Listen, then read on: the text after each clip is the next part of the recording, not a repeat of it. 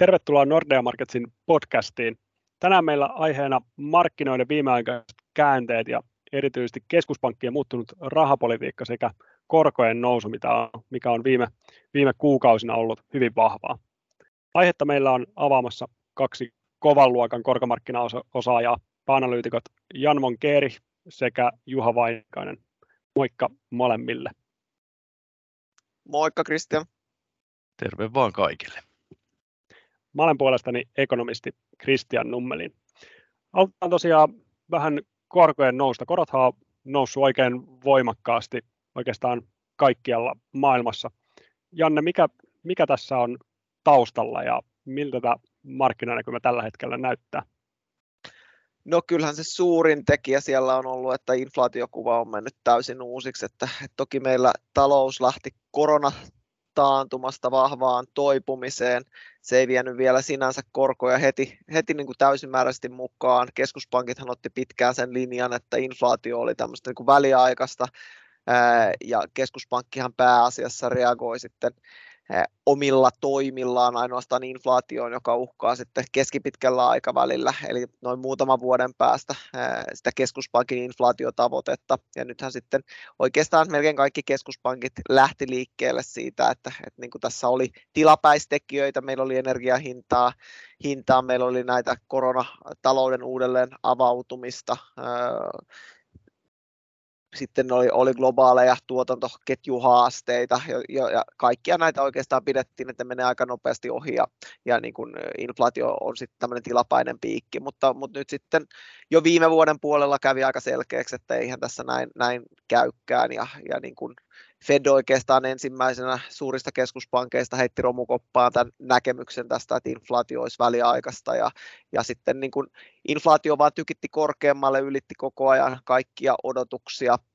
Ja oikeastaan nämä talouden vastatuuletkin, mitä tässä on tullut, niin niitäkin on melkein tulkittu sitten niin kuin inflaatiota nostattavina tekijöinä, että Venäjän hyökkäyssota ehkä tässä niin kuin viimeisimpänä ja, ja niin kuin nyt päivä päivältä on, on käynyt selvemmäksi se, että, että niin kuin tämän ennätyskevyen keskuspankkipolitiikan aika on, on, on niin kuin lopussa ja, ja, ja sitten on herännyt tämmöisiä täysin uudenlaisia skenaarioita siitä, että hetkinen, että, että, että jos tämä inflaatio onkin tämmöistä sitkeen laatusta, niin tässähän ei mitkään pienet hienosäännöt siihen rahapolitiikkaan li, riitäkään tai se, että poistetaan vaan nämä poikkeustoimet, vaan tässähän pitää lähteä perinteiseen keskuspankin kiristämissykliin, jossa ehkä ohjauskorkoja joudutaan nostamaan sitten ripeästikin tasoille, jotka vielä, vielä niin kuin ehkä puoli vuotta tai vuosi sitten tuntui hyvin kaukaisilta. Ja, ja se on sitten toki niin kuin näkynyt markkinahinnoittelussa ja pitkät korot nyt tunnetusti reagoi aika etukenossa verrattuna siihen, että mitä, mitä keskuspankki tekee, niin sitä on nyt nähty markkinoilla. Että, että, että epävarmuus on toki suuri, mutta, mutta tavallaan markkinoilla on hyvin vahva käsitys nyt ainakin tällä hetkellä siitä, että, että keskuspankit joutuu vielä tosi toimiin. Fedhän on nämä tosi toimet jo aloittanut, mutta EKP on vielä, vielä niin kuin omien tavalla mittareidensa mukaan käytännössä vielä lisää elvytystä hetken aikaa. Miltä, kuten sanottiin, niin pieni hienosäätö ei enää riitä, vaan joudutaan nostamaan enemmän. Miltä Juha se markkina näyttää? Mitä markkina oikein hinnoittelee, että Euroopan keskuspankki tulee tässä lähiaikoina, lähiaikoina tekemään? Niin kyllähän, kyllähän se on aika, aika selvä juttu, että, että EKP lopettaa noin ensinnäkin bondiostonsa tuossa kesä-heinäkuun taitteessa todennäköisesti mennään, mennään päivän verran heinäkuun puolelle ja sitten heinäkuussa 21. päivä EKP nostaisi korkoja. Ja kyllähän se perusskenaario, mitä markkinoilla on nyt rakennettu, että EKP nostaisi heinäkuussa, syyskuussa, lokakuussa ja, ja joulukuussa kaikissa kokouksissa 0,25 prosenttiyksikköä korkojaan, mutta, mutta kyllä siellä niin kuin varaudutaan, varaudutaan pieneen riskiin siitä, että EKP saattaisi nostaa heinäkuussa ja, ja syyskuussa jopa puolella prosenttiyksiköllä. Mutta, mutta tämä, tämä, tämä on niin kuin perusskenaario kuitenkin, että mentäisiin mentäisi maltillisemmin vartin nostoin.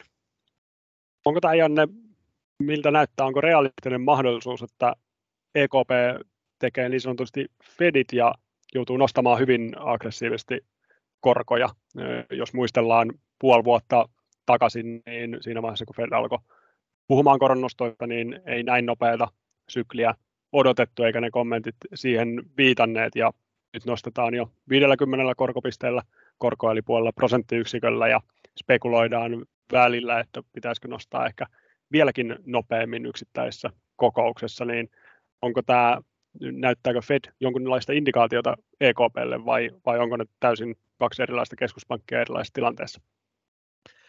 No joo, on, on eri tilanteissa, tilanteissa edelleen, mutta missään nimessä tuommoinen skenaario ei, ei, ei ole mahoton, että tässä on mennyt näkymät niin monta kertaa jo uusiksi viimeisen puolen vuoden aikanakin ja, ja niin kuin semmoiset skenaariot, jotka jokin aika sitten näytti hyvin kaukaisilta, niin onkin nyt näyttänyt ihan, ihan niin kuin mahdollisilta, että, että ne, jotka nyt sulkee tuommoisia skenaarioita pois, niin osoittaa kyllä aikamoista ylimielisyyttä, että, että, että en, en ainakaan itse, itse niin kuin siihen lähde, että edelleen näkisin, että jos mä katson inflaatiokuvaa, niin Yhdysvalloissa on monet tekijät, jotka puoltaa kuvaa siitä, että inflaatio on siellä niin kuin pohjainflaatiota myöten.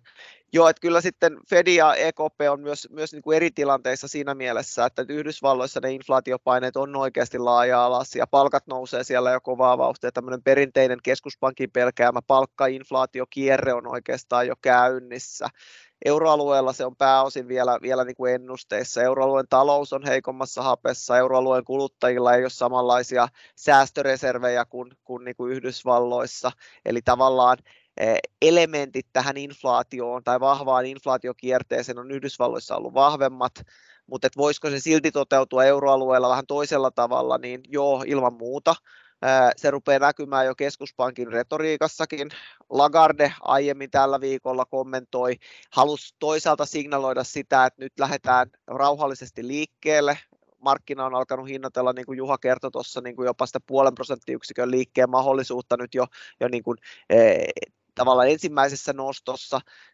EKP halusi signaloida, että tällaista ei ole luvassa, he lähtee hitaasti liikkeelle, mutta samalla Lagarde nyt sitten otti etäisyyttä näihin aikaisempiin kommentteihin siitä, että EKP on tämmöisessä normalisaatio suhdanteessa nostaa korkoja vaiheittain hitaasti. Hän käytännössä sanoi, että nyt, nyt sitten kun katsotaan, että mitä tapahtuu syksyn jälkeen, niin tavallaan ei voida sulkeakaan enää mitään skenaarioita pois. Hän erikseen mainitsi riskin tämmöisestä ylikuumenemisskenaariossa, jossa korkoja pitäisikin nostaa korkeammalle ja nopeammassa aikataulussa. Että kyllä niin kuin käytännössä EKPkin nyt on heikentänyt tätä aikaisempaa ohjeistustaan, kun on pitkään tässä antanut ohjeistusta, että muutokset on hitaita ja ennakoitavia, niin nyt ei enää voidakaan ennakoida sitä, että nyt EKP on sisäistänyt sen, että et, et niin kuin epävarmuus on suurta. Tämä voi vaatia keskuspankiltakin toimia, joita he itse vielä jokin aika sitten ajatellut, että, että vaaditaan, ja tavallaan nyt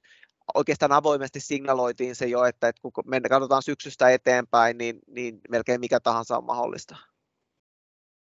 Jos katsotaan ihan viime päiviä, oikeastaan viimeisen parin viikon korkoliikettä, niin vaikuttaa varsinkin pitkissä koroissa, että jos katsotaan 10 vuoden velkakirjakorkoa, että tämä nousu olisi kuitenkin pikkusen hyytynyt. Juha, miltä tämä vaikuttaa, onko markkinoiden mielessä tämä iso osakemarkkinoiden lasku, ja sitten toisaalta Yhdysvalloissa oltiin jo lähellä 3 prosenttia 10 vuoden velkirjan korko, että kiinnostaako korko taas sijoittajia siinä mielessä, että että sitä ei, ei enää tarvita korkeampia korkoja, sinne alkaa valua, valua rahaa, vai onko markkina hinnoitellut jo niin paljon sisäänsä, että sitä on vaikea Yhdysvalloissa enää ylittää?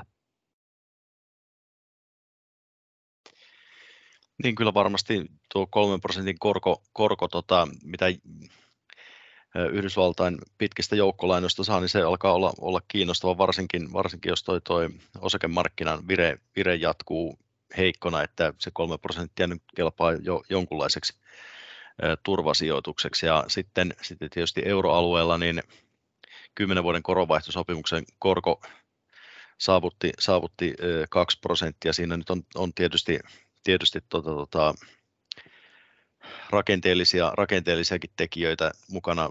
Saksalaiset ranskalaiset pankit on olleet, olleet tota innokkaasti, innokkaasti tota, maksamassa noita, noita pitkiä korkoja. He on, he on suojanneet myöntämiään kiinteäkorkoisia asuntolainoja. Siellä, siellähän se suojausintressi menee vähän, vähän, vähän toisinpäin, jos, jos vertaa vaikka Suomeen.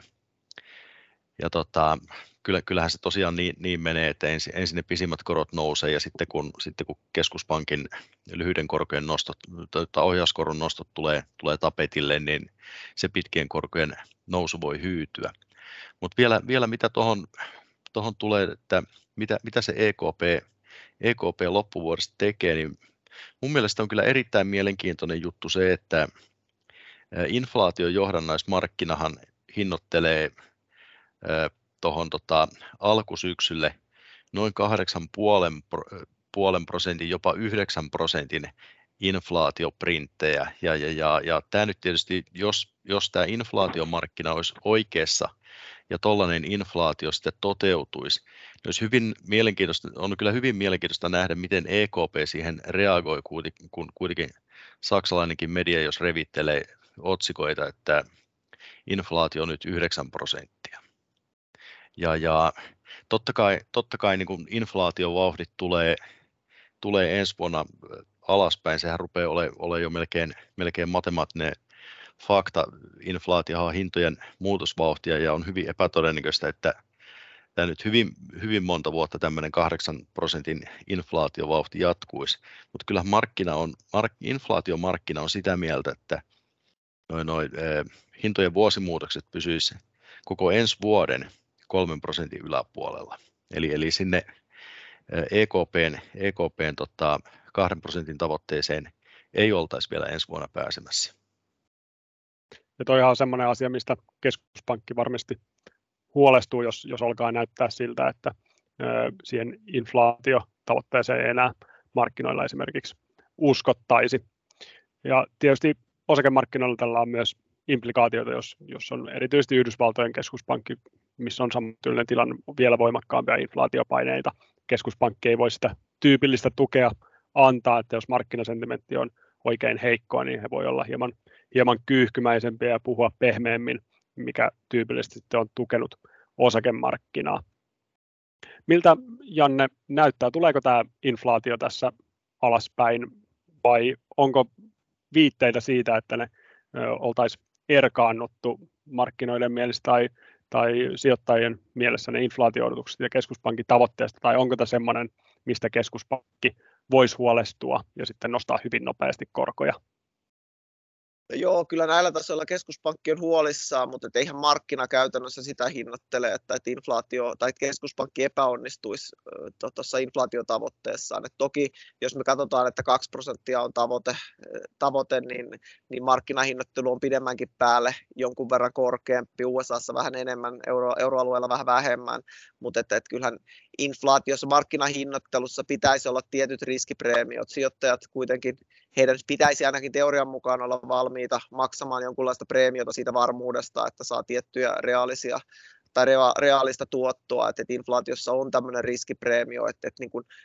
jos ajatellaan, että aito inflaatio-odotus olisi sen keskuspankin 2 prosentin tavoitteen mukainen, niin, niin, niin, niin tota, tämän, tämän sitten markkina, markkinoiden kokonaisinflaation, eli inflaatio-odotus plus riskipreemio pitäisikin olla, olla niin kuin vähän kakkosen yläpuolella. Et jos me pidemmän päälle katsotaan, niin kyllä markkina edelleen tämä, tai se hinnoittelu on aika hyvin linjassa eh, niin kuin keskuspankkien tavoitteiden kanssa, mutta niin kuin Juha tuossa sanoi, niin, niin ei sinne niin nopeasti ehkä päästä kuin keskuspankki indikoi, ja, ja haastehan uskottavuuden kannalta etenkin EKPlle tulee nyt siitä, että, että he on kerta toisensa jälkeen aliarvioinut toisaalta tämän lyhyen aikavälin inflaatiokehityksen, ja sitten kerta toisensa jälkeen niin kuin ne heidän ennusteensa siellä ennustehorisontin lopussa konvergoituu sinne kakkoseen tai itse asiassa pikkasen sen alle.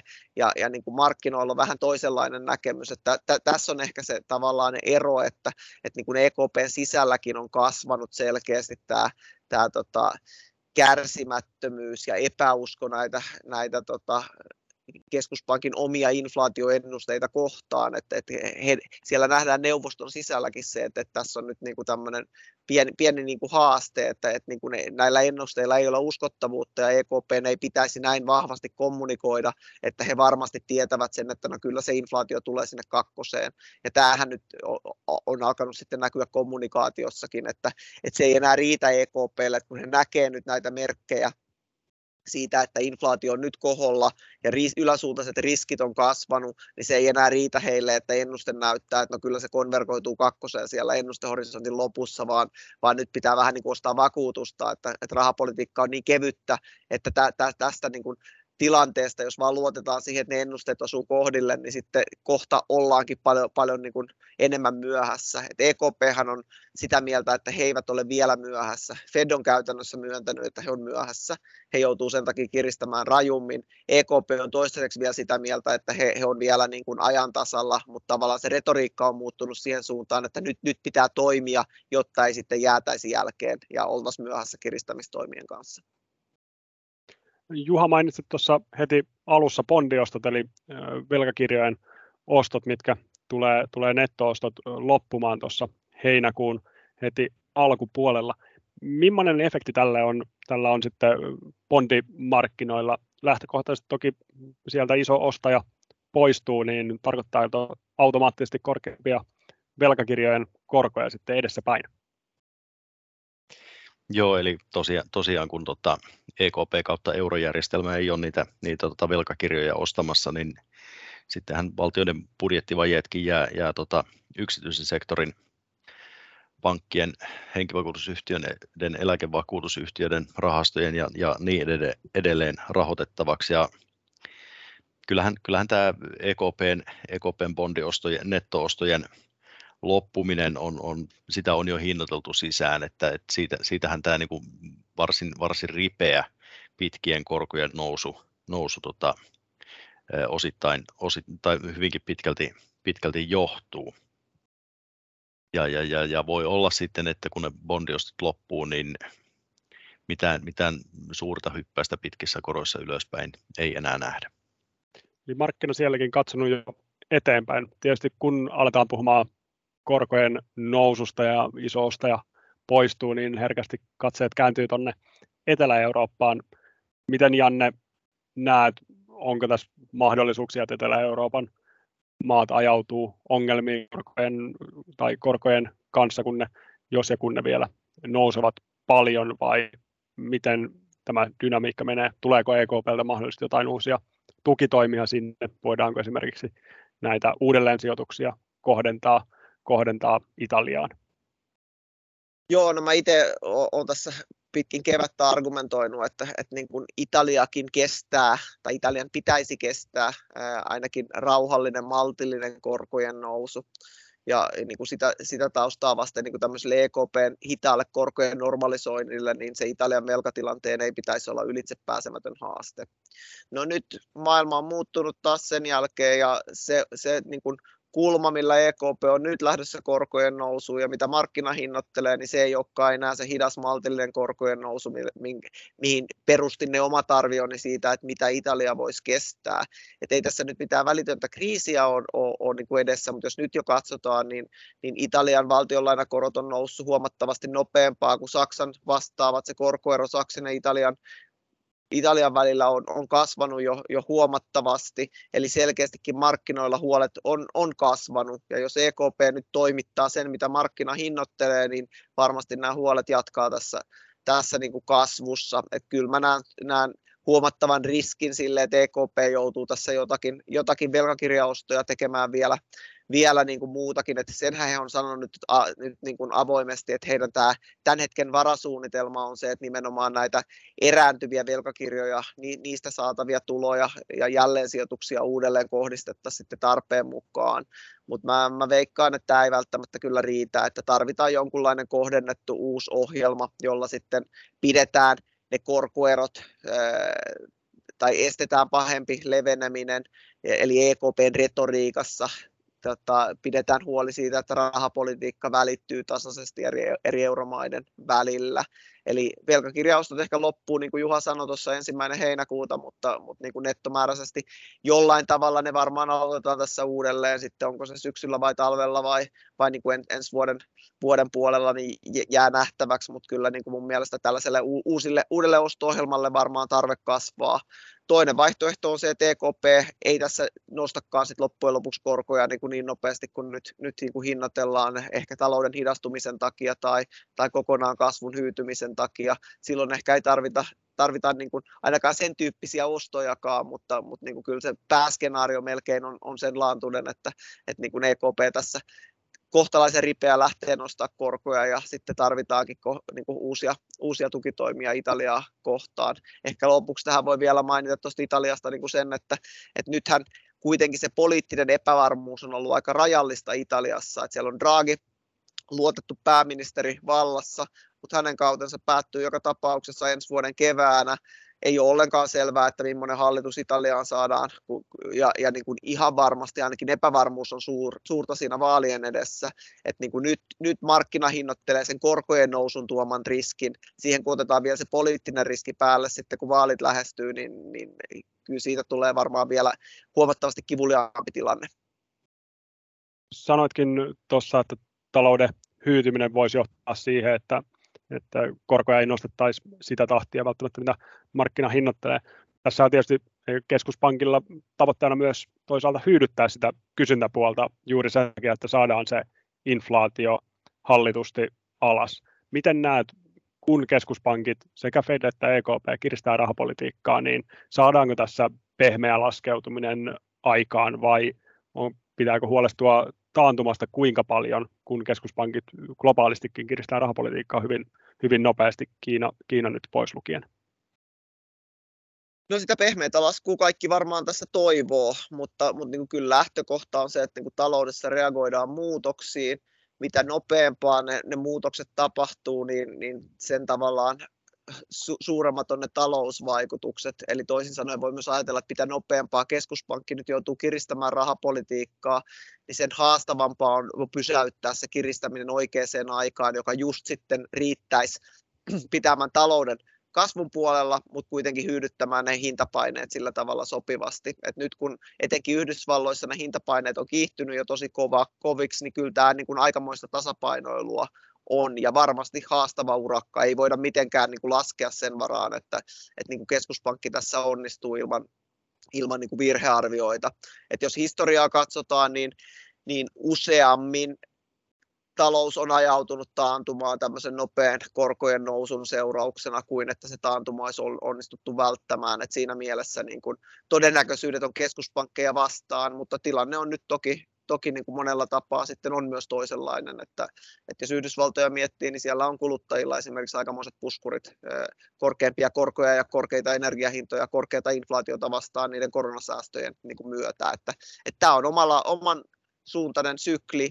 Meidän suhteellisen optimistinen perusajatus on, että, että niin kuin keskuspankki onnistuu tässä, mutta kyllä riski on huomattava sille, että, että niin kuin talous tässä, tässä nyt korkojen nousun sivuvaikutuksena luiskahtaa myös taantumaan asti.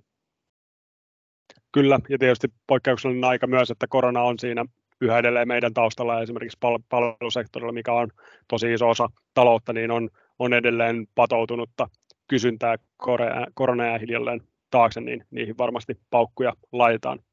Jos otetaan vielä loppuun vapaa sana korkomarkkinoilta. Juha, mitkä on nyt ne asiat, mitä itse pidät mielenkiintoisimpana mitä kannattaa kuuntelijoidenkin seurata tai kiinnittää huomiota?